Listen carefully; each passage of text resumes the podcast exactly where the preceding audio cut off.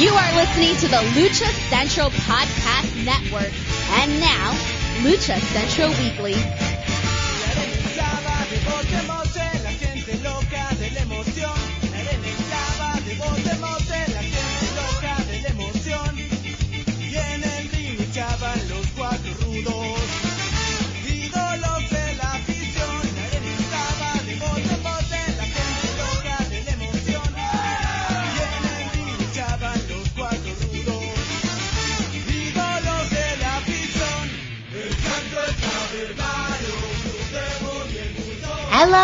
Welcome to another edition of the Lucha Central Weekly Podcast. This is the podcast that lets you know all of the latest happening in the world of Lucha Libre. We cover news and events from this past week, talking Mexico-based promotions and top independents, along with luchador-related news from throughout the United States. The Lucha Central Weekly Podcast is part of the Lucha Central Podcast Network on luchacentral.com. This podcast and others from the network are also available on all major podcast streaming platforms, including iTunes, Spotify, Google Play, iHeartRadio, Podbay, and more, as well as our partners at thechairshot.com. My name is Miranda Morales, and I'm one of the co-hosts of the Lucha Central Weekly podcast. And let me bring in the rest of the team. Introducing first, he is the dashing one, Mr. Dusty Murphy. Dusty, how are you? Uh, I'm doing fantastic. How are you doing, Miranda? I am doing well. I hope uh, the time change is treating you well. Uh, I don't have uh, that. Not at all. I've, I've No. had to take a nap every day this week. I'm exhausted by the so. end of the workday. Yes. uh, what a way to be. I don't know because my time never changes here in Arizona. yeah, they're saying it's not going to change here. They're trying to pass that through, and I, I'm really hopeful. yes. Well, you know, now someone that I am in the same time zone is, well, who? Who? Who? Who? It's the one and only Brendan Barr. That's who. Yeah, no difference for me. I'm still exhausted all the time. So, it do be that way. yes, yes. I don't need a time zone change or anything. I'm just tired all the time. But you and I, Brendan, are back on the same same time zone, uh, which is helpful in planning Makes- stuff. yeah, it makes things a little easier for figuring out when we're actually starting. Yes. But uh nonetheless, I hope everyone is doing well as we are recording this on St. Patrick's Day. Uh Feliz well, St. Patrick's Day, I guess. Uh so uh, and a very just exciting time in the world. This week we have so much to talk about. So many things happened this week, uh, as we, we've kind of teased this ourselves, but we'll be sharing with you much more conversational, uh, on this week's episode, and you will see why in just a little bit. We hope that you share with us in conversation on social media um, or just reach out to us. We will be sharing our socials at the end of the show, but we'd love to hear about your thoughts in this week in the world of Lucha Libre because boy, did we have some events happen. But, you know, let's get to it. We are going to start this week's episode with, well, news of the week with Brendan. All right. Well, speaking of big things happening, I don't know if this made it into last week's show or not. So if we talked about this last week and you're out there listening going, Hey, what are you doing? It was so, when I came across it again in my feed, it was so big that I really wanted to add it back in. They finally announced that Wagner and Psycho Clown is going to be Mhm. on the card for the World on Lucha. So that uh, going into business for themselves angle that they did seems to have worked, although it's not in a place Apuestas match yet, so we may be building towards Hmm. next year's World on Lucha, the way Wow. that, uh, Apuestas matches go. Well, I mean, you know, Konnan Yeah. and, and, uh, Vampiro and others we've talked to have all said that, you know, these Apuestas matches used to take, um, sometimes years to build, so I'm just wondering. Yeah. maybe, maybe that's where they're going with this. That'd be nice. I, I would love it if they turned that going into work for themselves. If they turned that into a Oh, huge yeah. payday, I mean- like I, Right? I applaud them for that. right? I Like, think that's it. I mean, it has to be, right? Because, Oh, no doubt. you know, I mean, we know that they have And their that's a main event on any show that it's on. I mean, that's Yeah. instantly your main event. Yeah, I, I mean, I'm imagining it probably will be the main event on the World on Lucha. Um, and again, I think for GCW, though they have, you know, Lucha adjacent and luchadors on their show, they now have a whole card of luchadors. And so it's very, very fitting to have this match on there introduced to a much wider audience. And sometimes the way you need to do that, well, is to set the angle up. And how do you set it to an audience that isn't familiar with lucha libre, um, or doesn't watch it very much? You got to do the angle right then and there. Yeah. So what I, I find super interesting about this because of the nature of, uh, of the, the, the gathering and WrestleCon and all of the things going on in Dallas that weekend, they are doing this main, of the, this event. We don't know it's the main event. We're just pretty sure it's the main event. Uh, they're yeah, doing this, I mean, they're doing this match, right? But they're doing this the same weekend that AAA is in the same town. And this Yeah. would have been a AAA main event. This would have been a Triple Mania main event if they had them both at the same time. So again, because it's a rematch from a AAA match, they already had no place this match in AAA. Still mad about that to this day. Uh, Yeah. the wrong person won that match. It it blew my mind. I genuinely thought Wagner would never lose. I thought he'd be like Santo, and he Yeah. would, you know, wear it till he was dead. And yeah, blew my mind. In fairness, without his mask, he actually went up in charisma. He Yeah, really did. Like he is a very good-looking man. Exactly. Well, and just yeah, he became could do without it.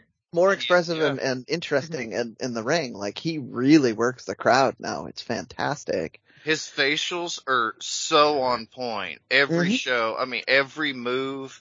Whether he, I mean, he doesn't so much, but when he does, his face, you see it. Well, and, and then he's also just uh, always teasing the crowd or the, his opponents. Yeah. And- Super yeah. excited for this match, guys. If you can't tell, uh, that might get me enough to get me to to fly to Dallas on on uh, less of a budget than I originally planned. Uh, um, the uh, in other in other things, we've got uh, the Republic of Lucha is building up for their one year anniversary. I can't believe it's that gym is that that store has already been open for a year. I call it a gym because they keep hosting wrestling events, but it's a store. Uh, right? I mean, anyway, Yeah. went in- fast. in the tease they saying this is going to be on FITE. Um, as, as of right now, uh, Lucha Blog and myself could not find any details. I'm going to just throw that out there because he's he was the one that set me on it, and I went looking too. But uh, uh, yeah, that so I'm just excited. We're gonna have we're gonna have stuff. You can guarantee that you're gonna have the Lucha Bros and some stuff. They're probably gonna have some other big name. Uh, big names in American, the American Lucha Libre scene. I'm not gonna, well, I'll speculate a little. I mean, we'll probably see friends of theirs that show up all the time at Republic of Lucha shows. But, uh, Well, they just posted as of a few hours ago one of the matches. oh, Yes. what do you got for me? Well, they announced Jacob Fatu versus Lince Dorado. Oh wow. Yes. What the what? Yeah. Yes, that is on Republic of Lucha's social media, their Instagram specifically. That was just posted a few hours ago. I believe right now it's the only match that they have uh, announced uh, for that show. But yes, you're gonna have Jacob Fatu versus Lince Dorado. That was while I was asleep. Wow. So yeah, they, they hadn't announced anything as of like last night when I was prepping my notes at work. Uh, I need this match. Right? It's like one of those matches you're like, damn. Yeah, like you wouldn't have necessarily down. thought of it, but somebody Yes. did think of it, and now you're like, oh man, Yeah. I want that. Yeah, Yeah. I want that. Yeah. Yes. yes. yeah, There's no Well- mention on this uh, poster regarding, you know, if it's it's being streamed other than just the, the live event itself. Um, yeah. No, they- so they on the other on the the previews that I was looking at, they're they're teasing that it will be on FITE, but there are no details for Yeah, that. So that makes sense. But already, that's that could be just worth the price of admission alone. yeah, Yeah. yeah. Uh, and then, um, so I've got more Lince Dorado stuff though, cause, uh, they also announced him versus Taurus at, uh, Zicky Dice show on, on the first. Wow. Right? That's yeah. I, I like the idea. That'll be Lince's fun. a legit badass. He has the jujitsu thing. He's done the Gracie challenge or championships or whatever it is for jujitsu in Florida and won the gold medal. Like he's for real. So to see him up against a bigger, beefier guy like Taurus, like I want to see the martial arts. I I love that for him. This is yeah, he's made for this. Mhm. Yeah. Yeah, no, I mean, it- it's, it's gonna be good stuff. Uh, and then, uh, I had, Riot is shifting around their card. Uh, I didn't get the date, but, uh, for this, but they had, uh, Alex Zayne in the tournament, that, oh, next week. I just don't have the date. I'm assuming it's gonna be on Saturday. Uh, Alex has had an eye injury recently. He was, uh, you know, trying to, he's been missing a few days, but was hoping that would, he'd be cleared for this and has not been. Oh, woe is us. He has been replaced by Jack Evans in the tournament. Oh. Nice. All right. I see you. I see you. I love you, Alex, but I, I feel like we traded up. yes. You said I, Alex and I hang out all the time when he comes to Seattle, so I'm sure he will uh, not buy me Taco Bell next time. It's fine. but, uh, but I, I, yeah, I, do get well as well, Alex, if you're listening. I, I know you're probably too busy to listen to our show, but hey, um, Jack Evans in the tournament, a, a nice Riot Lucha tournament. So, uh, we, big, that's, uh, the first time in a while I've seen Jack Evans doing anything. So it'll be interesting to, to finally see him back out and about again after, uh, fighting the, the rebellious fight down in Mexico there. Yeah. Uh, he hasn't done much in AEW as of late. Mhm. At one point, he and Angelico kind of inferred they were going to release some information on their their status and their future, and then they didn't. And mhm. so I don't know if they kept quiet in hopes of getting a renewal like Brian Cage, or if they're kind of left adrift like Joey Janela and Marco Stunt, where they don't know and nobody's got in touch, so they just Oh. assume they're being dropped. well, Joey knows. I mean, yeah, well, I the- mean, the- he knows now. yeah. yeah. that was yeah. that was the thing uh that was the thing about that I was going to bring that up is that they are both in that same class of first year signees where uh, many of them have slowly dropped off TV but like to the point for those of you who aren't following the story Joey knows Joey Janela knows he's leaving because he doesn't want like the way he's being treated so he whether they offer him or not he's out the door and according to the rumors, he's not wasn't going to be offered anyway. So maybe he's you know for the best on that. But however, I Yeah. I do I do think that uh there's a lot they could do with uh TH2 now that the tag team division is is kind of exploding and you have ROH to fill as well. So they, That's my thoughts. And Jack Yeah. Evans was kind of he he had like a weird white guy breakdancer who wears a do rag gimmick, Mhm, but he was amazing in early Ring of Honor. Like he was an early Ring of Honor guy, and mhm. to have him as like a trainer, a coach, a producer for a lot of these young guys coming through, he can. I mean, he knows exactly how much you can get away with in the ring and how much you can't. Like he is perfect for that role in Ring of Honor. So I hope we see him utilized in that way. he legitimately learned the hard way and and Exactly. that was not a gimmick. He he lived that. Like I- he's from he's from around he's from the neighborhood in Tacoma where they all dress like that. He would uh, you can talk to to Farmer or other promoters from the area. He would show up to shows dressed like that and that was just his thing.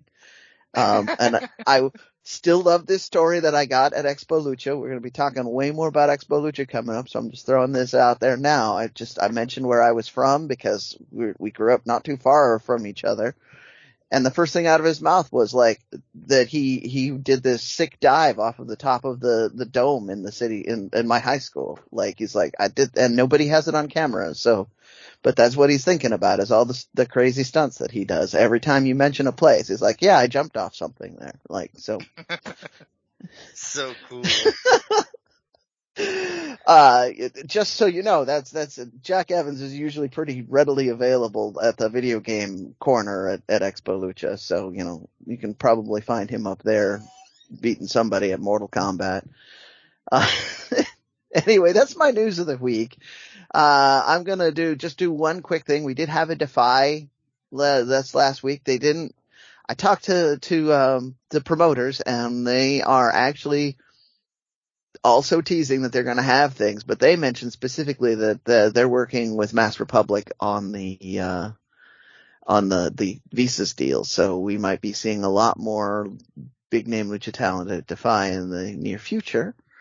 However, we did have a PCW women's title featuring Viva Van, who we talk about frequently on this show and has been up and down the West Coast defending that title.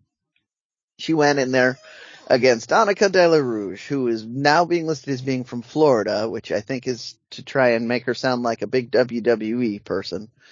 But, uh, I, I, it was a good, great match. Uh, back and forth, a lot of, uh, a lot of interesting spots. They brawled on the stage at one point, which was probably my favorite part because, uh, everybody is super terrified underneath them every time they brawl, somebody brawls on the stage at Washington Hall.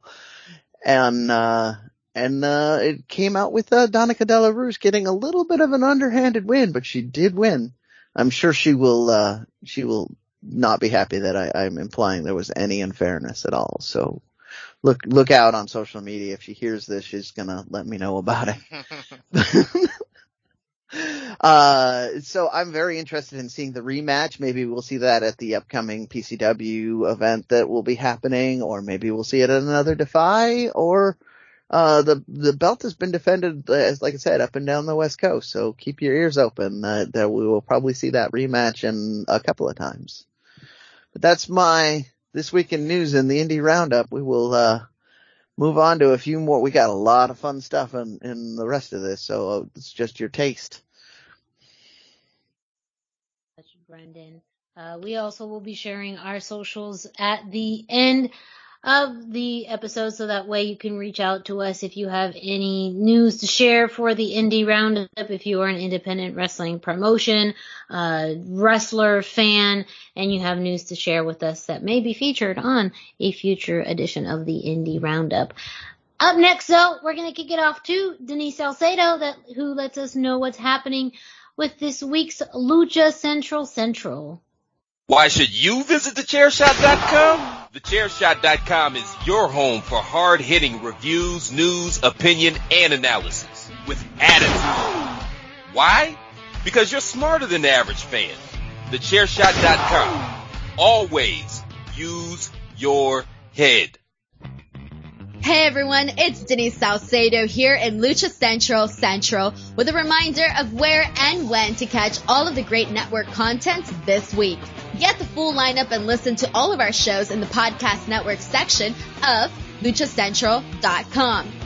On Tuesdays, Math, Mats, and Mayhem takes you inside the world of Lucha Underground as they take you weekly through the series with the benefit of hindsight and the benefit of special guests from the groundbreaking series. Check out the premiere video stream every Tuesday at 2 p.m. Pacific, 5 p.m. Eastern on the Lucha Central YouTube channel and at luchacentral.com. Then listen to it on your favorite podcast platform every Wednesday. Tuesday nights live, it's Wrestle Boss, where Fabi Chulo talks MMA and pro wrestling with special guests and listener call-ins. Visit WrestleBossLive.com Tuesday nights at 7 p.m. Pacific to listen live or call in with questions or download the show on podcast platforms on Wednesdays.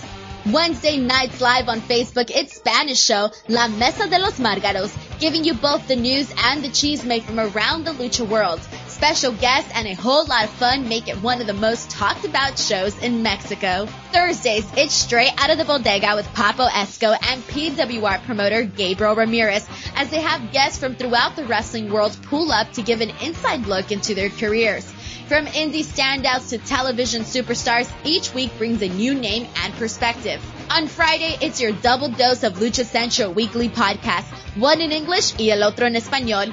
Lucha Central Weekly is where you'll find all the top stories of the week, both inside and out of the ring from Mexico and anywhere luchadores are in action across the globe. Be sure to subscribe and follow all your favorite Lucha Central Network series on your favorite podcast platforms, either by their own series name or subscribe to the Lucha Central Podcast Network show pages to get all of the shows in one easy feed. And please consider giving a rating to help more fans find the shows that you love. For now, this is Denise Salcedo signing off from Lucha Central Central. Have a great week. Lucha-Masks.com by Pro Wrestling Revolution, bringing you in partnership with Mask Republic the Lucha Brothers, as well as Japanese legend Ultimo Dragon. Go to lucha-masks.com and fight Lucha Strong with masks from your favorite Lucha legends and Pro Wrestling Revolution luchadores. Stay safe in style and represent your favorite luchador. Get yours now at lucha-masks.com, powered by Pro Wrestling Revolution. And we are back to cover the first of many big news stories this week. So let's start it off with Dusty, who gives us this week in AAA.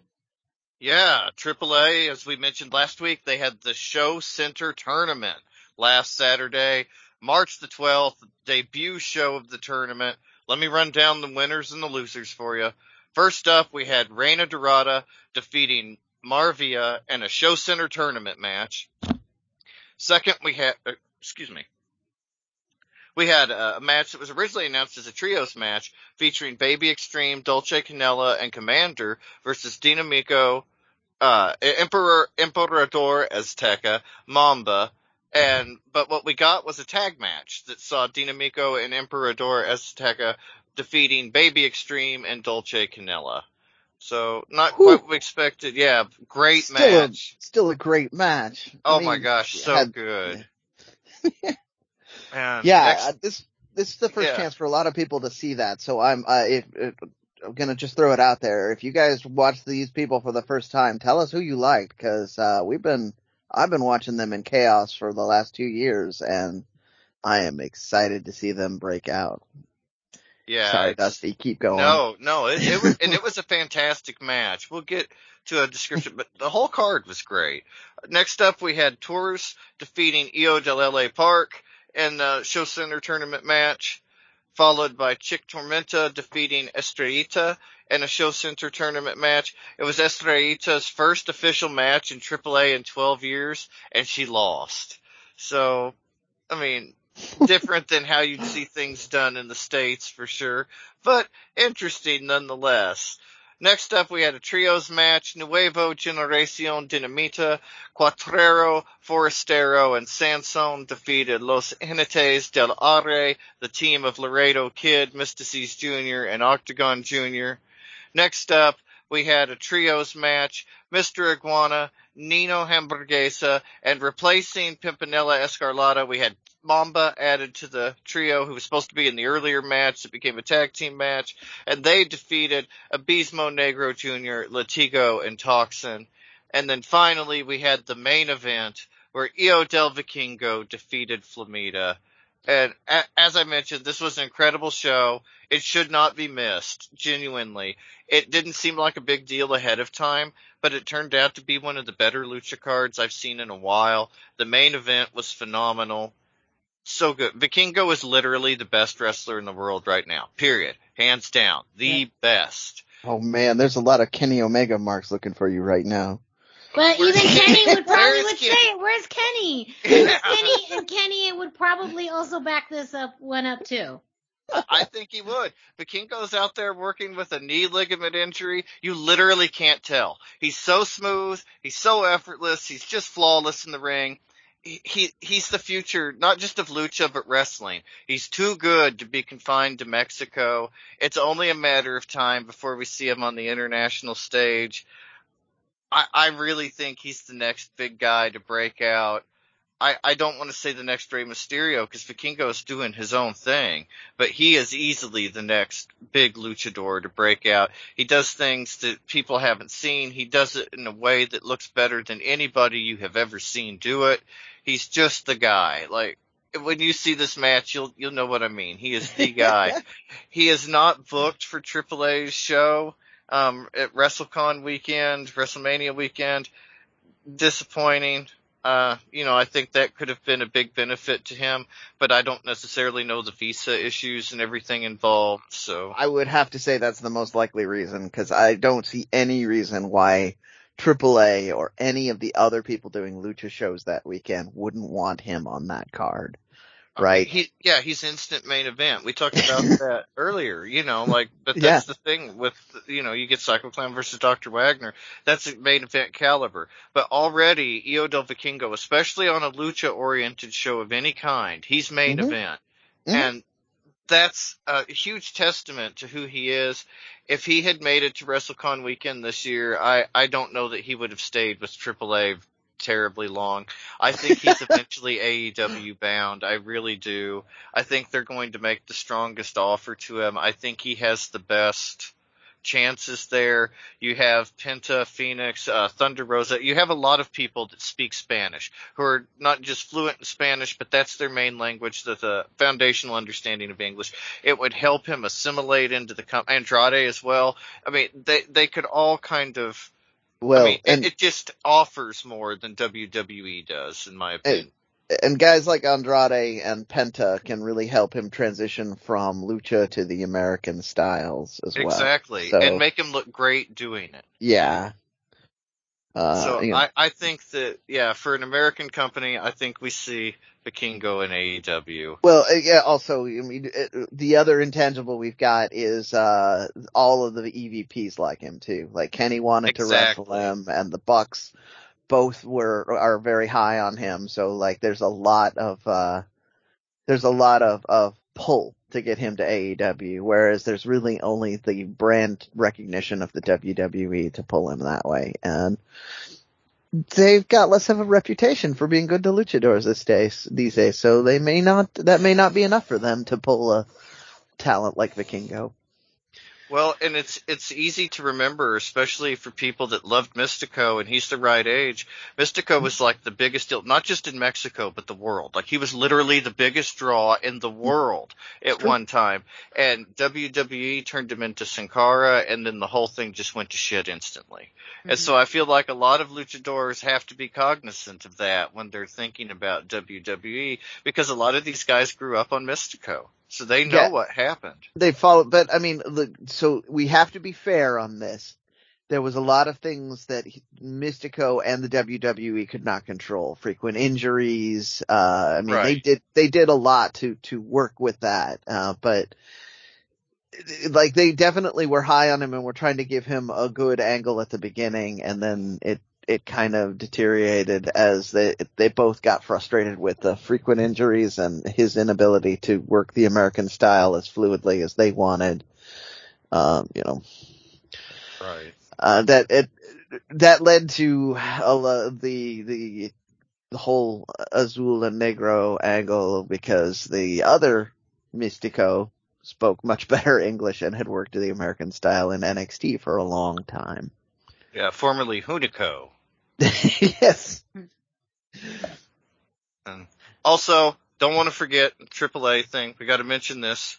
The March the 31st show, Dallas WrestleCon, we hinted to this, featuring Laredo Kid versus Flamita versus Bandito in a three-way cruiserweight championship match. Laredo Kid's 12th defense and a main event between Psycho Clown and Taurus. And that can be pre-purchased on FITE. It's $15, saves you about $4 over all the other AAA shows they've had this year and it may be a sign of a slightly lower pricing going forward. Nobody's really sure why the price is lower right now, and if it draws a heightened audience, I would assume that they would see the $15 price point as being less of a barrier to people buying in than the nineteen dollar price point for. I fifteen dollars just sounds better to me for whatever Mhm. reason. Like fifteen dollars, that sound. I mean, that's nothing. But nineteen dollars, I'm like, hmm, nineteen dollars. that's a that's a full pay per view essentially on on Yeah. FITE by their dem and and uh so I, I have to give credit on this. Cubs kind of broke the the math down on it. He predicted how much it would cost at the twenty dollar range, and it looked crazy based on the schedule they would have. Like I don't necessarily see myself spending that much money. I, I, well, okay, I see myself spending that much. I don't see myself spending that much money two years ago before I was really into getting every single lucha pay per view ever because, um, Absolutely. you know, Yeah, if it But- wasn't for the show, I may not have dropped ninety dollars for some of the pay per views. Like, but uh, I mean, Yeah. and, and then on the business side of things, FITE might have they might have had a decrease in buys for this last tournament because it wasn't as big a profile um, thing as as Triple Mania, and maybe they're like, okay, let's drop the price point and see if we can get the number the viewers back up and get more eyes on it because. You will make more dollars by dropping the price by four dollars and getting a hundred to to five hundred more people watching it. So it's true. We have, you know, a lot to talk about next week. We'll have more the week after. A lot coming up. We've got Sammy and Tay, or Ty Conti rather, uh, and the going down Mexico mixed tags. Looks like it's leading to a Triplemania match. A lot of good stuff going on. Also, I want to mention for all this news and more, check in next week. Of course, same Lucha time, same Lucha channel as always, but you can also check out luchacentral.com where this week Eric Mooter, he has a fantastic review of Show Center. He did a really nice detailed review and that's at luchacentral.com, your centralized place for all things Lucha Libre. Thank you for that, Dusty. Now, lead us into this week in AEW where we had a finally moment. Finally! Finally, Finally. yeah. Yeah, Probably- heard, yeah. probably a week too late, but just Yeah. just a teaser. You know, in I my know that, opinion. um, yeah, Yeah. I'm, I'm sure I have a lot to say about yes, that. Yes, Go ahead, please, please. Yeah. Yes, but I now you've heard the big news, I'm sure. Thunder Rosa defeated Britt Baker in in front of what was truly the most incredible live wrestling crowd we've seen since before the pandemic. She had an incredible entrance. They had an all women's mariachi group performing. When she came out, the crowd went insane for Thunder Rosa. Hometown hero, San Antonio. Britt Baker wore her Scott Hall tribute gear the with the blood harkened back to his outsiders gear tribute to his recent passing great match. The crowd was beyond hot. They pulled out all the stops. We had tacks. We had chairs. We had wanton violence throughout. However despite this amazing match despite all the violence that once seemed innovative despite all the things that Thunder Rosa did, like she genuinely deserves her spot as AEW World Champion. It feels a little flat after she didn't win at the pay per view. That loss left all of us deflated, and it took something from this win. It really did. Like, Yeah.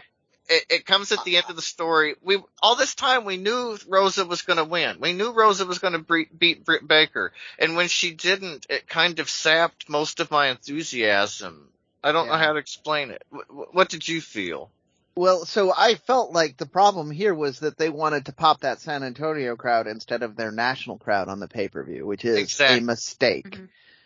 Um, I mean, you could have still had Rosa come out as a returning champion, could have had her start off the show to heat up the crowd, uh, and then had her do a match. They could have had an, uh, an impromptu, uh, rematch or non-title match or anything to get that, that crowd, that San Antonio crowd heated like that, but they didn't need to, to drop the rest of us, cause you're right, the rest of us around the country were like, this is the pay per view. This is when it should happen. Like that's we We spent money to see. yeah mm-hmm. I mean, that's a, a significant factor in, in pay-per-views. If you feel like you spent money to see something you really wanted to happen, happen, and it doesn't happen, you feel not just let down, but almost taken in a way that, yeah. And it, the Dynamite crowd, the the gate payoff couldn't have been as high. It just the, the decision making is baffling to me. The match I thought felt a little rushed at the end. The Britt striking Rosa with the chair shot, some of the tack shots, I felt like the they were really rushed. But Rosa was able to get Britt the Thunder Driver. She drove her into the tacks to secure the championship. And yeah, I mean, it should have been the biggest moment of Britt, of, of not Britt Baker, but of Thunder Rosa's career. Like this should have been the biggest deal. This is her biggest moment. This is the biggest moment her career. She's AEW World Women's Champion, but it just feels hollow compared to how it should feel. And I, I don't I don't understand the pop on the San Antonio crowd unless it was just to defy our expectations and make us think, well, anything could happen. Maybe she doesn't win. But at that point, I was over Britt Baker as champion too. It wasn't even like, boo, you're a bad guy. It was like, ugh, change the channel. Yeah.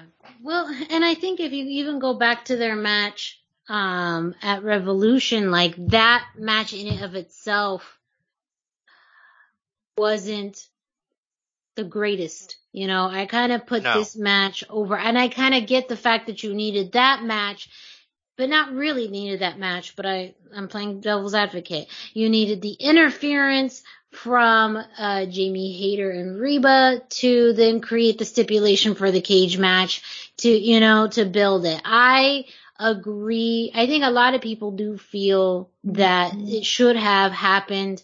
Um, at, at Revolution, you know, especially they introduced a new belt, what for, for, uh, you know, Britt Baker to hold it for a week, you know, like why not right. introduce the belt either right now for that match too? So there was a lot of inconsistencies with booking.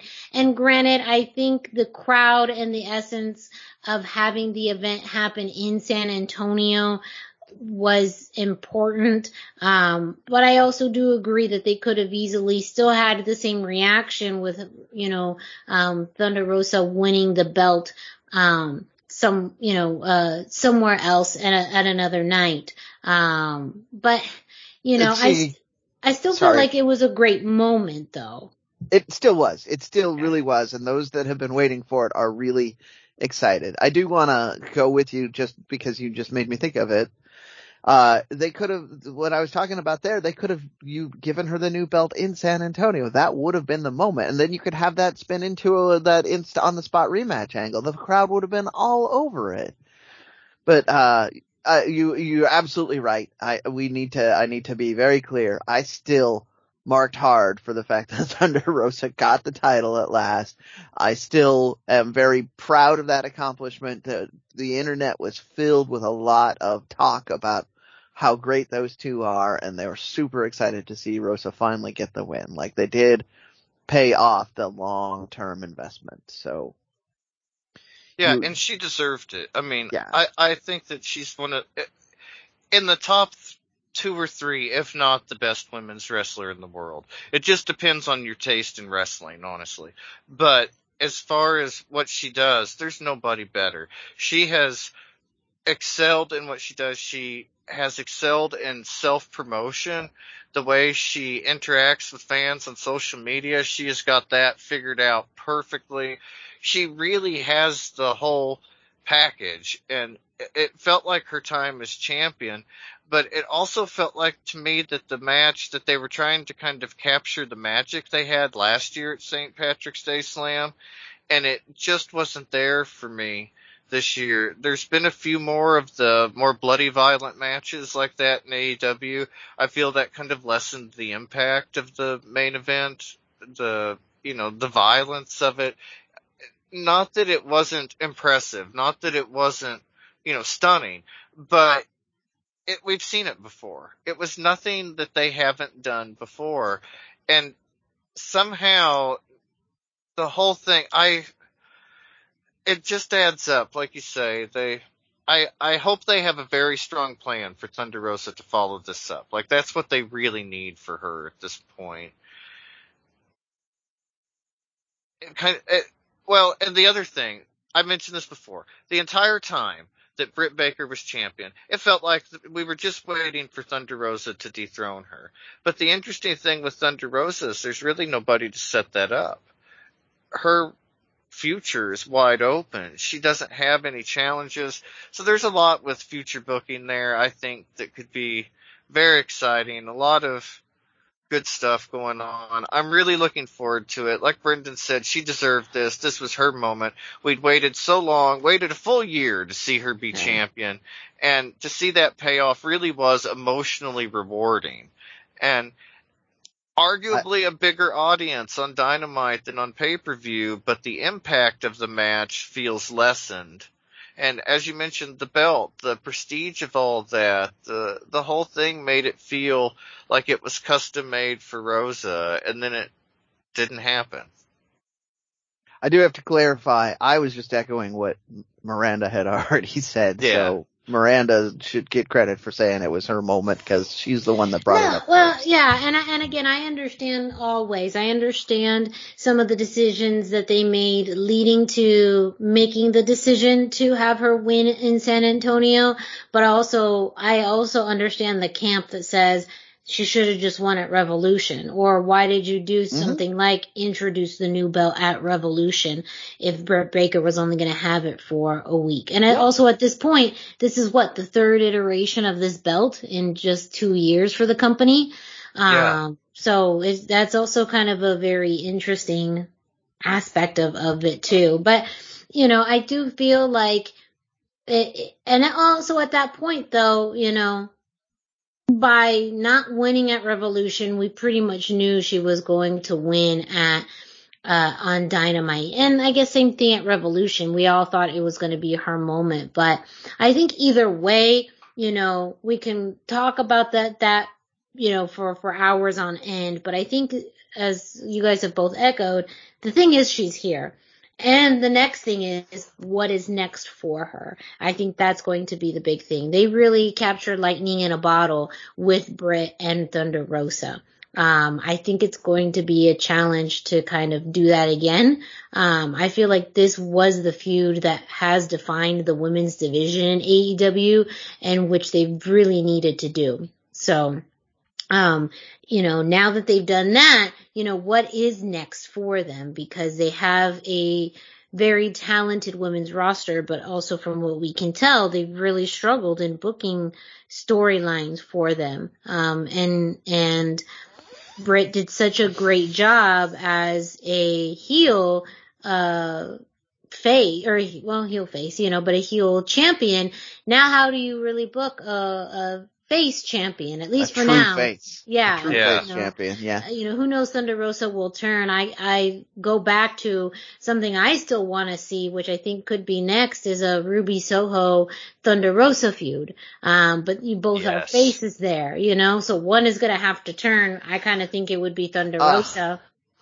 AEW's not shy about about having face versus face matchups in particular. I'll, I'll point you to the main event of of uh, Rampage the last couple of weeks. I mean, you know, yeah, they they uh, I I wish they would do more with the heel face dynamic, but they seem to be more of the camp that that is.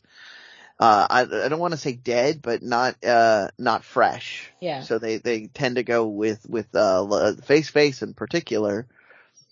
Cause, a lot uh, of times it's ranking related yeah. too. Like the wins and losses really do matter in AEW. When mm-hmm. your ranking can put you up against anybody, it gives it that legitimate sports feel in a way where anybody could wrestle anybody. If they say that, however, uh, I also will point out we had a, a world title match with a guy with two faces for no reason whatsoever. Like it was not about rankings. That's for it's sure. True. yeah. yeah.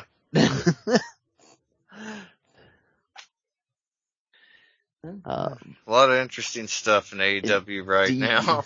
yeah, well, yeah, and and I don't want to. So we often come off because with the interesting things are the things that we think that might have been different or better because we don't necessarily talk as much about it but we come, but they, they are doing a great job of keeping us engaged by not doing traditional wrestling. So mm-hmm. absolutely. It, it's it, still it, the, my favorite wrestling program, my favorite show every week, you know, is yeah. AEW Dynamite.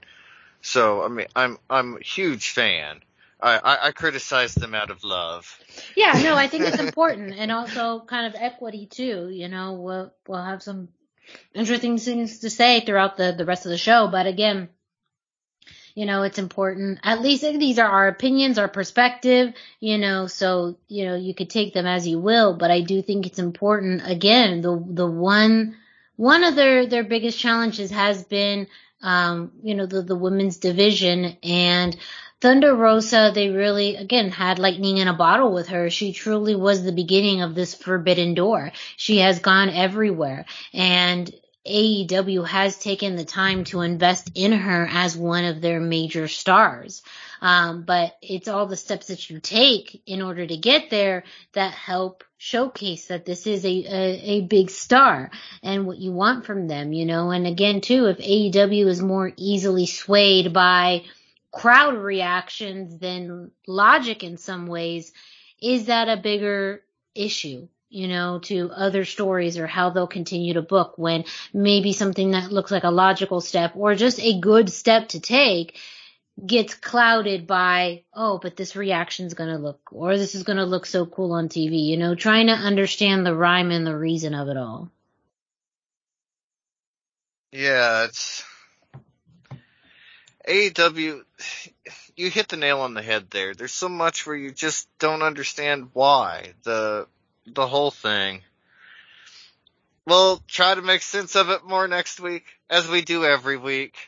But it's worse sometimes when we do understand the why. So. yeah, fair enough. Like,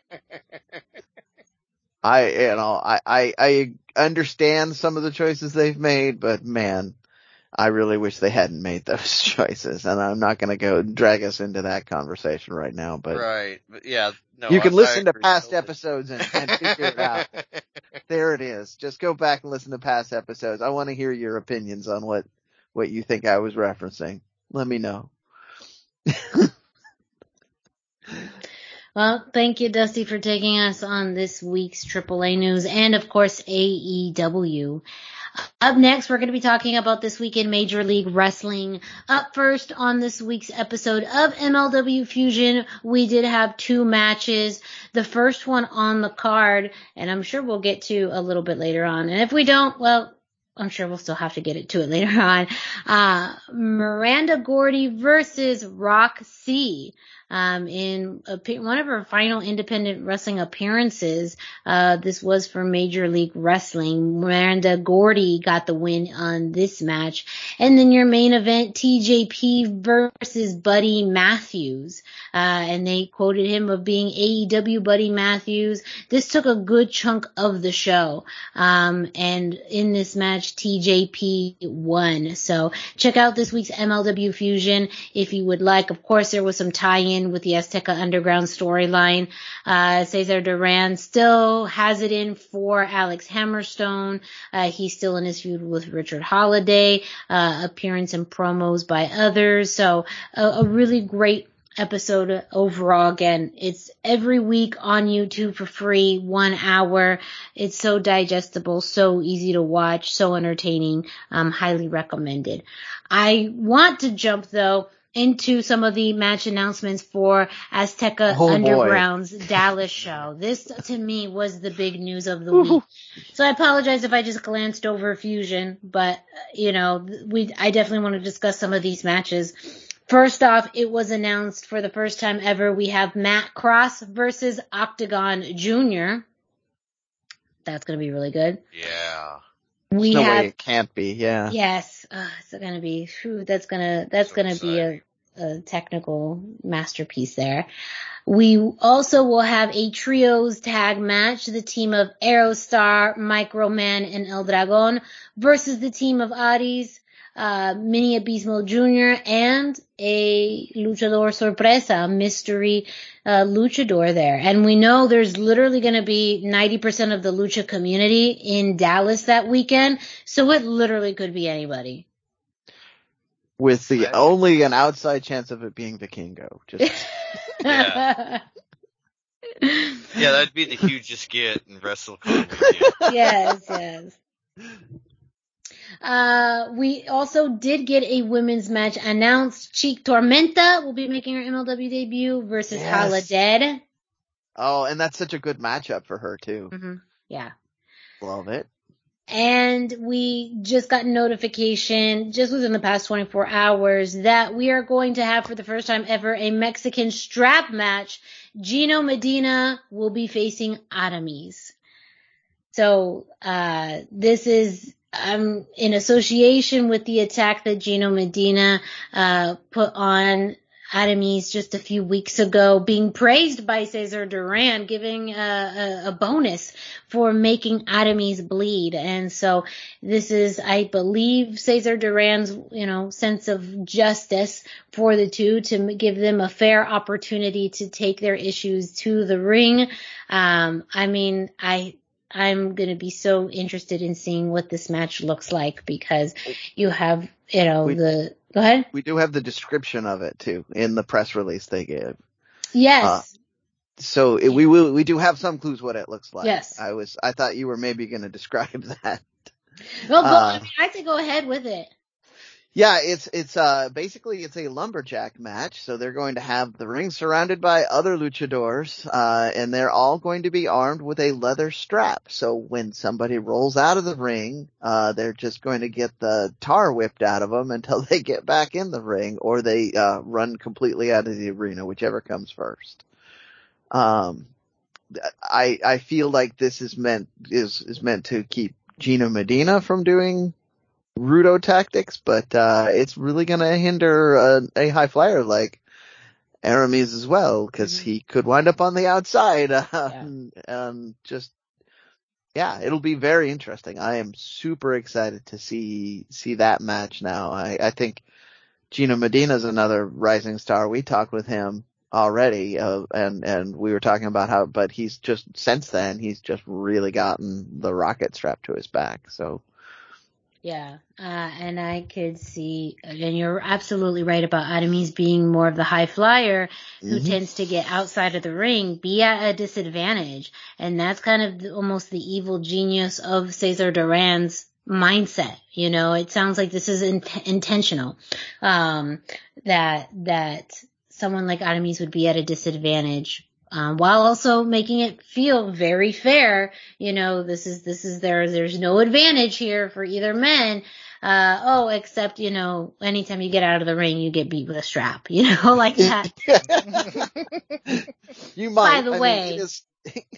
It is. There are big. There are people out there that might might uh not do it for some people like Yeah. that. You know. I don't know. Neither one of those guys has a lot of friends in Lucha or Azteca Yeah. Underground. So Yeah.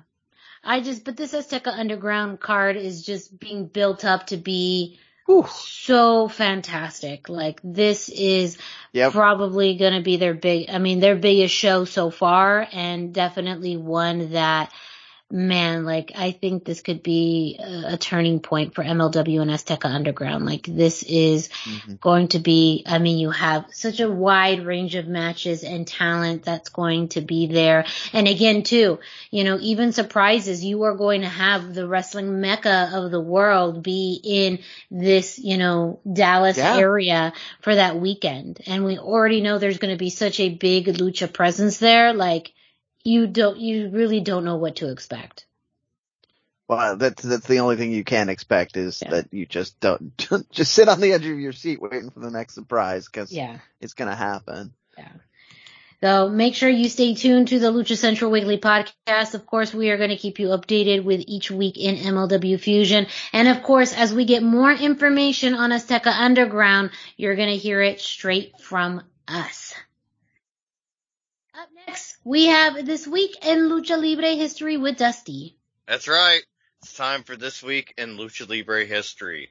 Be sure to check in at luchacentral.com every single day for this day in Lucha Libre by Pep Carrera for information, birth dates, anniversaries, matches of the day, amazing videos, and even more. And it's all about Lucha Libre at luchacentral.com, your centralized place for all things Lucha Libre. This week we celebrate the life and the legacy of Perro Aguayo Jr., who passed away seven years ago on March 21st. When mentioning Perito, you have to mention Perros Del Mal, which was both a faction, but first it was its own promotion. After leaving CMLL in 2007, Perito started Perros Del Mal Productions, which was still at that time affiliated with CMLL, and would book a mix of CMLL stars and luchadors from the indies that operated as a kind of super indie that was friendly with CMLL due to the kind of brand allegiance you have to have in Mexico to book talent from the company. But in 2008, he and CMLL, they had a falling out. So he left for good. He took Mr. Aguila and Damian Seis with him. And in 2010, he became affiliated with AAA, remained there for the rest of his life. The wrestlers within Perros Del Mal were some really high end talent. Daga, Mephisto, even LA Park. But the two greatest successes of Perros Del Mal with the most international impact were easily Pentagon Jr., and Taya Valkyrie.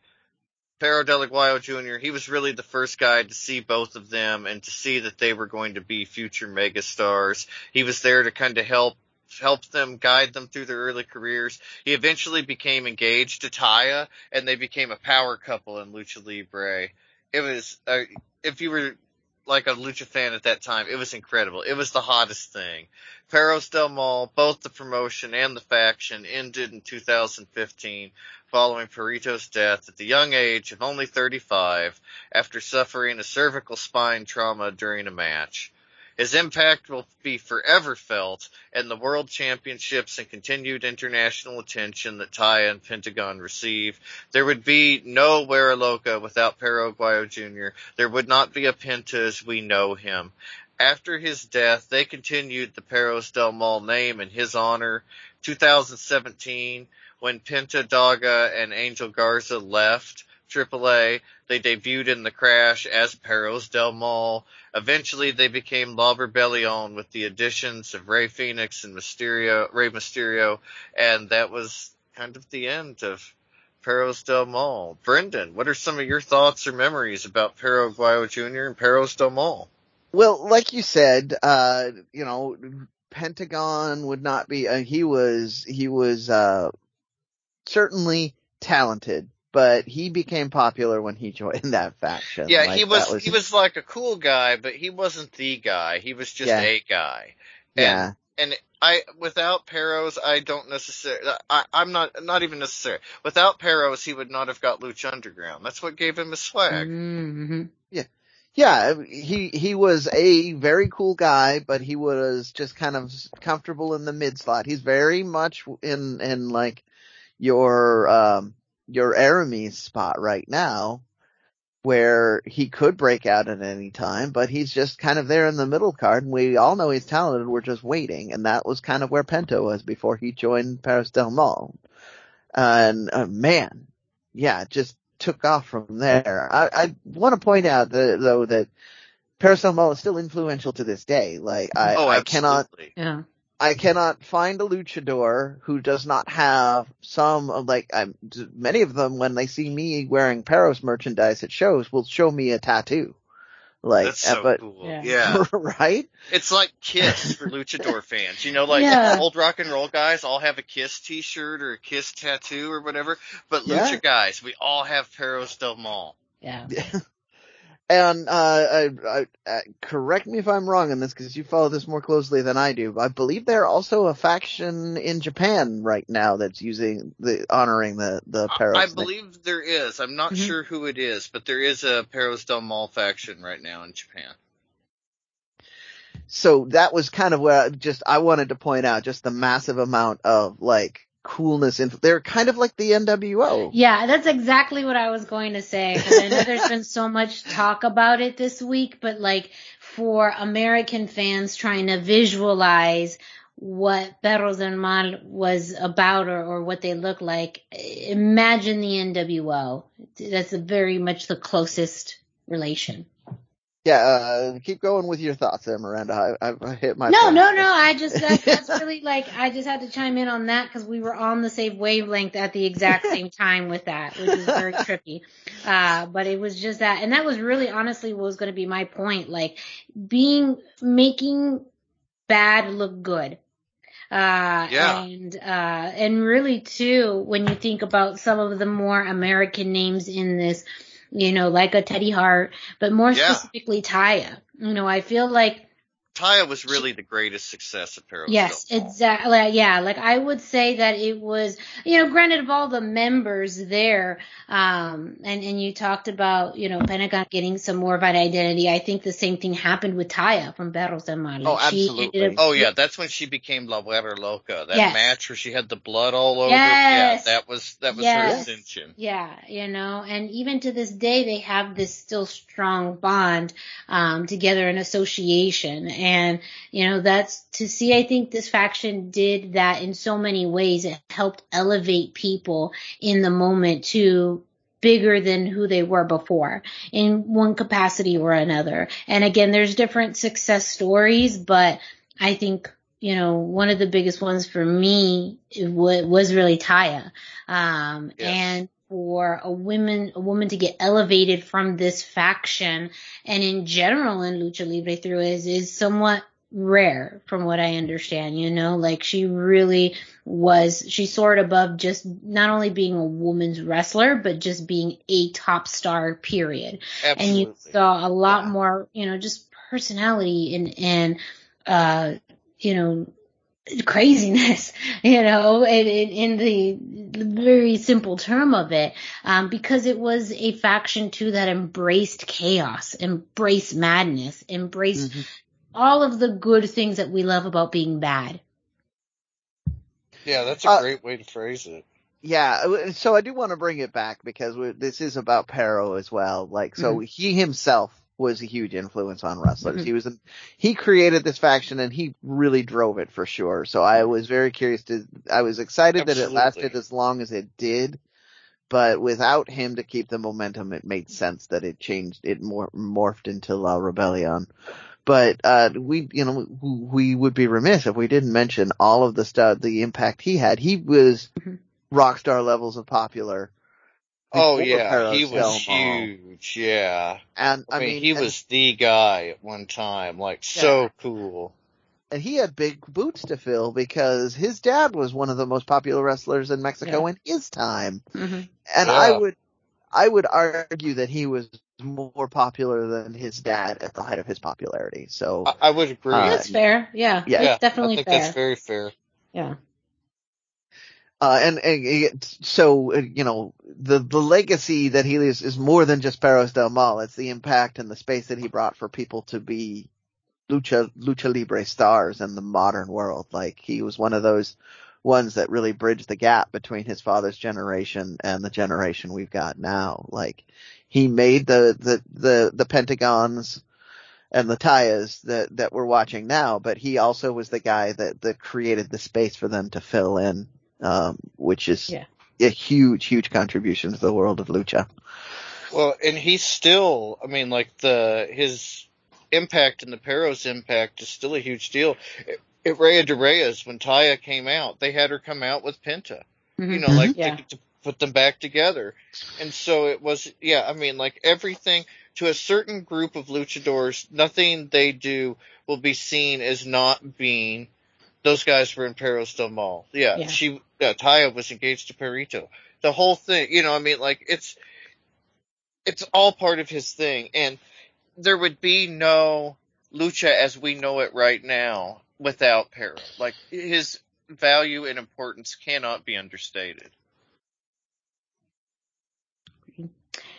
Well, thank you for this week in Lucha Libre history, Dusty.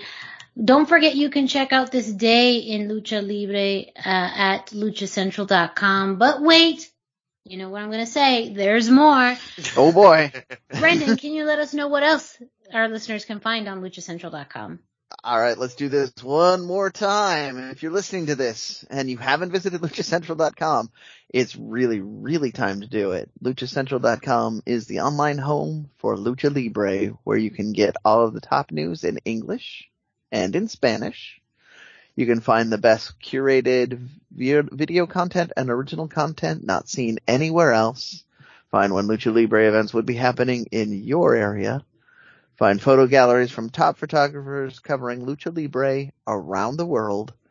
a place to have your voices heard from weekly polls to annual awards, seen and read by top executives in all of the major Lucha Libre promotions across the globe. And here we go. This is always the, the biggest selling point for me. It's free. LuchaCentral.com, your centralized place for all things Lucha Libre. Thank you, Brendan. Brendan, while you're hanging around here, Oh. um, would you working with the mind going in and telling us uh, this week's CMLL news? Well, so they once again had a tournament. CMLL seems to be focused on uh, bringing, elevating, bringing back belts, maybe elevating some of the wrestlers to do it. So uh, they had. Uh, I want to make sure I get the name on this right. They had the.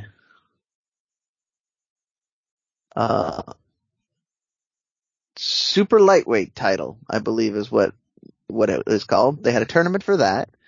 Uh, that featured Halcon Suriano Jr., uh, Adrenaline, uh, Suicida, Inquisitor, Stigma, uh, the Jalisco version of Fantastico, Electrico, Astrano, uh, and, uh, and I believe that's everybody. Um, anyway, uh, they, so you had a tournament featuring all of them. You had the, you had the, the, uh, tr- traditional kind of CMLL tournament where they have the, the over the top battle royal, which announces the, the pair, creates the pairings. Everybody wrestled off. Uh, and you had, so a lot of these names are, are kind of new to people. So, uh, I'm gonna just jump to the to the main event here, uh, the main part of it. You had Stigma beat Suicida Suicida for the for the finals to win to become the new champion. This was a previously vacated title. Uh, you had um, these. They're all very short matches, as uh, as Cubs fan will point out. So it was actually easy for me to find highlights online, which were the vast majority of the matches and. These are really promising young guys, so you had some good matches. Definitely go check it out. They did have an actual big draw main event after the, the finals of that, which featured Star Jr., Titan Volador Jr. against Jamilio Diablos 1 and 2 and Sagrado. The uh, Star Jr., Titan, and Volador did take that and, and uh, it falls 1 and 3, so it was a traditional three fall match. Uh, great stuff. The CMLL is really coming back alive with stuff that is uh, very interesting to watch. Now they just need to make it easier for us Americans to get because these pay-per-views are killing me. with no video on demand. Yeah. Well, especially the nights they air with no video on demand, it's hard to think they're Right. making a ton of money. Well, I mean, there- there's a crowd in, in Mexico that will pay for it, but I, again, I don't think they're thinking at all about an international audience. I think they're just thinking about uh, Mexico, and it probably does okay in Mexico on those nights. But with video on demand, they could, they can actually do better. I just don't understand. the- Absolutely. yeah. Yeah. Anyway, that was the, the, the quick and dirty CMLL. Once again, I'm always gonna point out, do you want more CMLL? If you, if you know, you guys want it, let me know. There's plenty of CMLL action. They run, they're running three times a week minimum, so you can, I can get you lots more results if that's what you want. If you want less, let me know that too, although I, I can't do much less than I'm doing right now. so, uh, have yourself, uh, oh yeah, yeah, anyway, that's, that's the, the show. Ah, no, not a problem. Thank you, Brendan. Uh, up next, we're gonna hit this week in WWE with Dusty.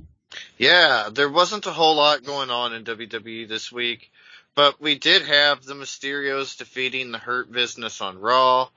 Since Rey Mysterio's here in the match, we have Miz and Logan Paul on commentary to build up their WrestleMania match and to make sure they look like they had a fighting chance at WrestleMania. Rey and Dominic got the win over Shelton and Cedric this week after Dominic did the Eddie dance on the top rope and hit the frog splash for the win, following a really sweet double 619. this is the Dominic we've been asking for. He finally looks like he's comfortable in the ring. He's showing a ton of personality. The Eddie dance, like such a cool thing to throw back to. He's kind of made it his own thing. I really like that. Very excited for a big win for them. I feel like it could go either way at WrestleMania at this point. Probably Logan Paul and Miz win, but who knows? There's a there's a chance the Mysterios could win, and that's the the kind of the magic of it all. And they are really doing a lot to make Dominic look strong, make him look cool, which is awesome. That's the Dominic we've been waiting for. And to kind of tie into that, now we have Miranda with NXT.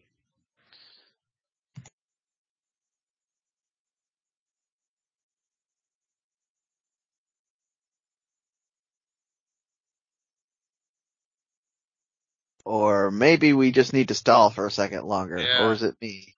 Oh no, there we go. Uh, Miranda I- was I- yelling at the dogs again, wasn't she? No, I was gonna, I was saying um, that I was so excited for this week's NXT because we have another finally in this week's Lucha Libre news, something that I'm fairly certain we fantasy booked on the show.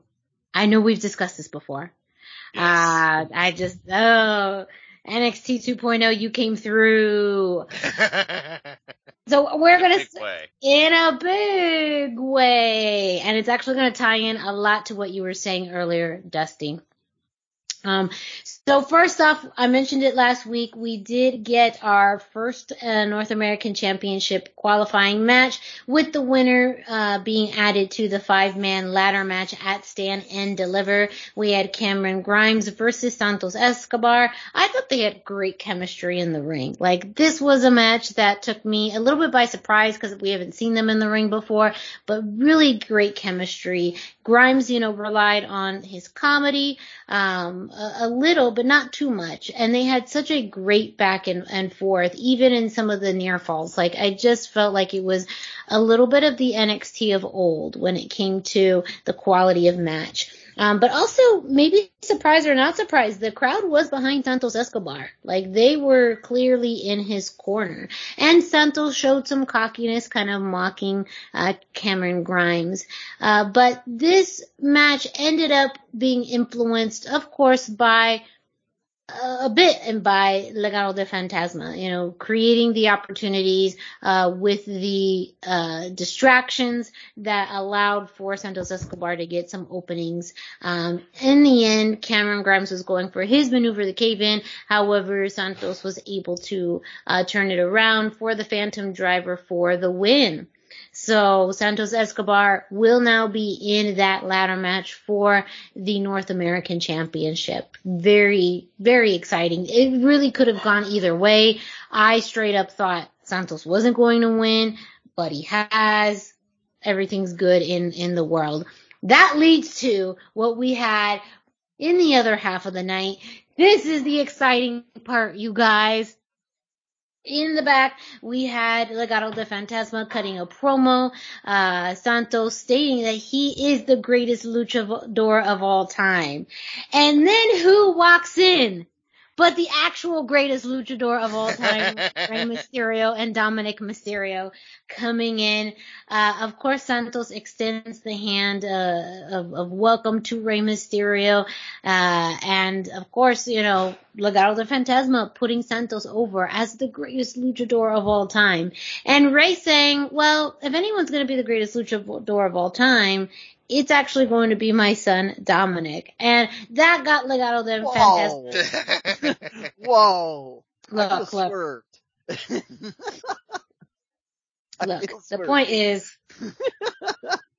right now, that, that, hey, Rey putting over Dominic, you know, if anyone's going to be beating records, he said it was going to be Dominic. I'm just reporting I- the news. That's all. I know, Yeah. I know. I just, I had an instant reaction to that news. Right. Fair enough. So with that, that got Legado riled up, that got Dominic riled up, and then we get the challenge Raul Mendoza versus Dominic Mysterio later that night.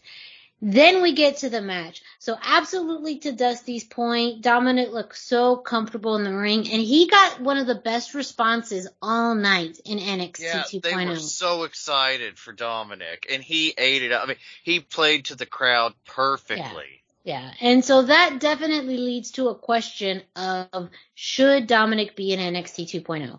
Is that a better landing place for him now than Raw? I signs kind of point to yes. You know, with having a great crowd reaction, a better environment to get more comfortable, different people to wrestle against, having more singles matches there, like kind of signs point to should he be in NXT 2.0? I, you I know, think so. Yeah, Yeah. like the crowd loved him. He, it's you know, uh, NXT is allegedly still kind of building stars for the main roster, Mhm. and that's one of the things Dominic did. Rey Mysterio had the stroke where Dominic sidestepped NXT and sidestepped all the traditional things that you're supposed to do. He's not a perform, at least in WWE. He's Mhm. not a performance center trainee. He trained at Santino Brothers. I mean, he had real lucha training. But to work the WWE style, sometimes you need a little bit of that Mhm. WWE training. And to have some of those guys like Shawn Michaels in the back that could work with him and kind of show him what's up. I mean, you talk about charisma in the ring, Shawn Michaels, and Yeah. he could kind of help Dominic harness that. He's got it. Like you can see it. That, and I've mentioned it in the WWE. As soon as he started doing the Eddie dance, all of a sudden he found himself. Yeah. Like that was like the key to his thing, and he just feels comfortable now. He not only is he luchador, he can go with anybody because of his size. Rey Yes. Mysterio didn't look as legitimate against some of the big guys, but Dominic is big enough he can go toe to toe with anybody. And so to put him in NXT and kind of give him that WWE training is only of benefit to Dominic at this point. And he had a very entertaining match with Raul Mendoza, not too long, but even not too short for TV. Um, of course, you had this this distraction on the outside with Legado de Fantasma, but that was kind of evened out by the team of Josh Briggs, Brooks Jensen, and Fallon Henley, which it looks like Fallon Henley and Elektra Lopez are going to be going into a feud next. But that created enough of a distraction for Dominic to get the 619 and the frog splash. And the, again, the crowd ate it up. Um, I mean, if it wasn't on the road to WrestleMania, I'd be thinking, are we going to get a Legado versus Mysterio's feud? Um, you know, and, and as you pointed out, Dusty, this could be a way to build and elevate Dominic and, and Rey on the road to WrestleMania. But also, I mean, if we get the teaser for Rey versus Santos. I Yes, mean- that's that's the real payoff in all Yes. this. Like, Yes, like No, can we no. please? Can we just? Can you please? I mean, come Swerve me once, I'm not falling for it again. Oh man, I mean, this has been several other, you know, Raw and SmackDown stars have made the jump to NXT 2.0, which has been great. This is, I think, one of the better examples of it. And not to say that the examples haven't been good, but like this really could be something. yeah. Well, they It- yeah they it- wholeheartedly illustrated that it, the door goes both ways now, Mhm. and uh, that, that uh, to the points you were both making, I think that just is better for Dom all the way around. He gets Yeah. that time to to grow uh, under that brand. He's not necessarily having to worry about uh, the the weird network expectations that Fox has on SmackDown.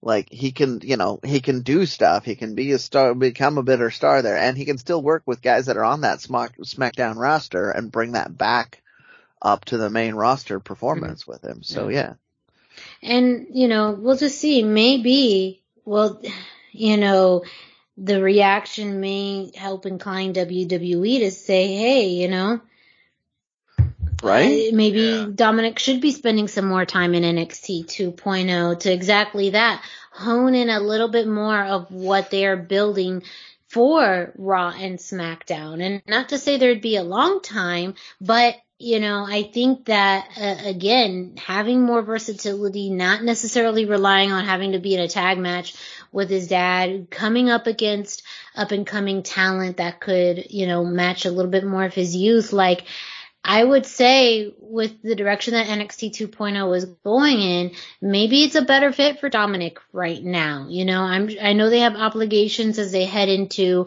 uh, WrestleMania, but maybe after WrestleMania, you know, Dominic could easily have a great feud. Maybe it is with Santos and that is his feud. Okay. That's, you know, let that roll, you know, or maybe it's someone else within NXT and, I think that would be um, just as entertaining, and it could really help Dominic just develop a little bit more of that sports entertainment aspect, as well mm-hmm. as his mm-hmm. in-ring performance, to the level that they're already training others in too. You know, um, so I don't think it, it, does anything to to put him in NXT. Um, but again, I mean, just that visual there.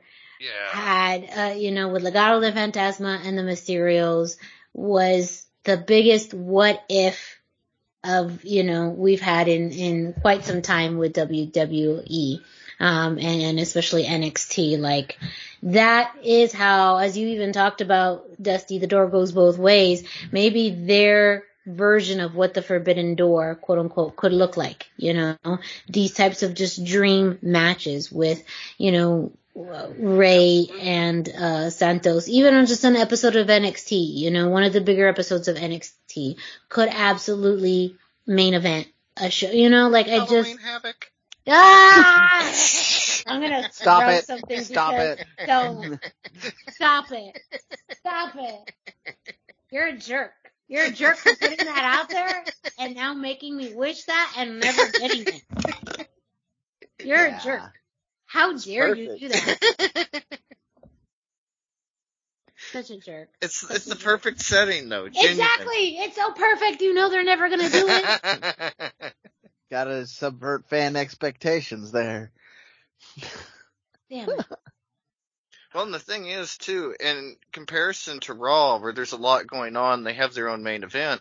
On NXT 2.0, it's easy to treat Rey and Dominic as a very big deal, and when you treat them as a very big deal, people believe they're a very big deal, that and that's part of the excitement so as well for me this week. I mean, they just made them feel like a big deal for the first time in a long time, and made Dominic feel like a big deal. And before he was a little green in the ring. Sometimes when he'd get the chance to showcase things, you wouldn't see what you wanted to see. But this week we saw what we wanted to see. So I, like Miranda said, I hope this is something that develops. I hope we see more of this and I, hope we see a lot more between the Mysterios and Legado del Fantasma. This has kind of been what we wanted all along. Well, I mean, us on this show. Yeah, that's what I mean. Yeah, this well, that's who matters. This the, is the, the audience that it should go for. And I think that's also an interesting utilization of NXT. I mean, WWE is a variety show.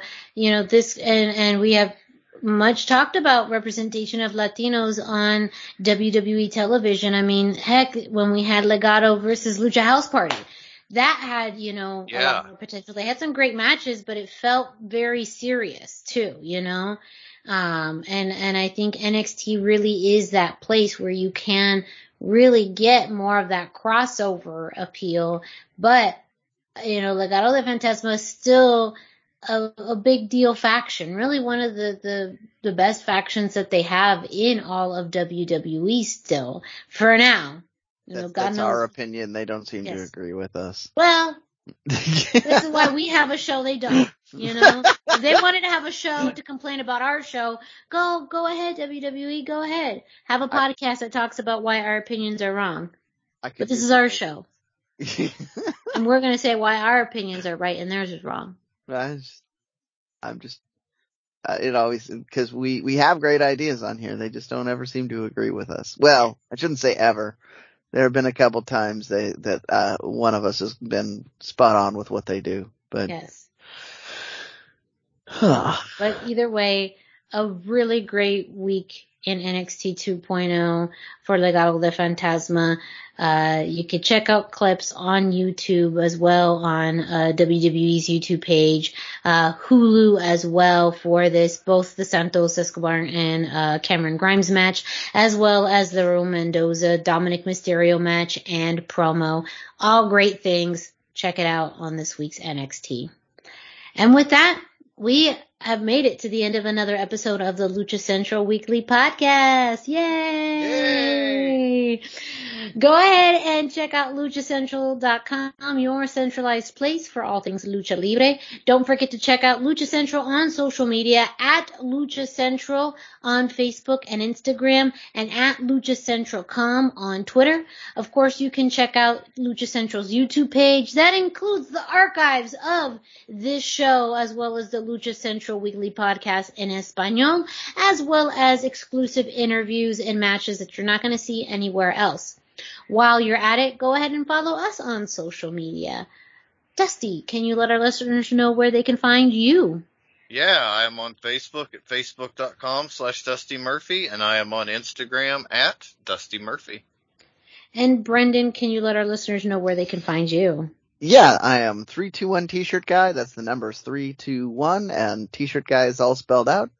I am on Instagram, I am on Facebook, and I'm all over the Twitters. And me, Miranda Morales, you can find me at the hashtag Miranda, hashtag spelled out on Instagram and Facebook. And well, while you're at it, if you're listening to this show on your favorite podcast streaming platform like Google Play, iTunes, Spotify, and more, go ahead and subscribe, rate, and review. Go ahead and subscribe so that way you get a notification every time a new episode of the Lucha Central Weekly podcast drops. You can leave us a five star rating. And you can also leave us a review. Let us know your thoughts on the show, things that we should cover, things we shouldn't cover, things you agree with, maybe things you don't agree with. Either way, go ahead and let us know either through social media or through the reviews. Make sure you keep staying tuned to the Lucha Central Weekly podcast as we head into the spring and summer. You know we're going to have lots more to share with you. So Stay tuned each and every week. For Dusty Murphy and Brendan Barr, I'm Miranda Morales. Thank you all so much, and we will be with you all next week.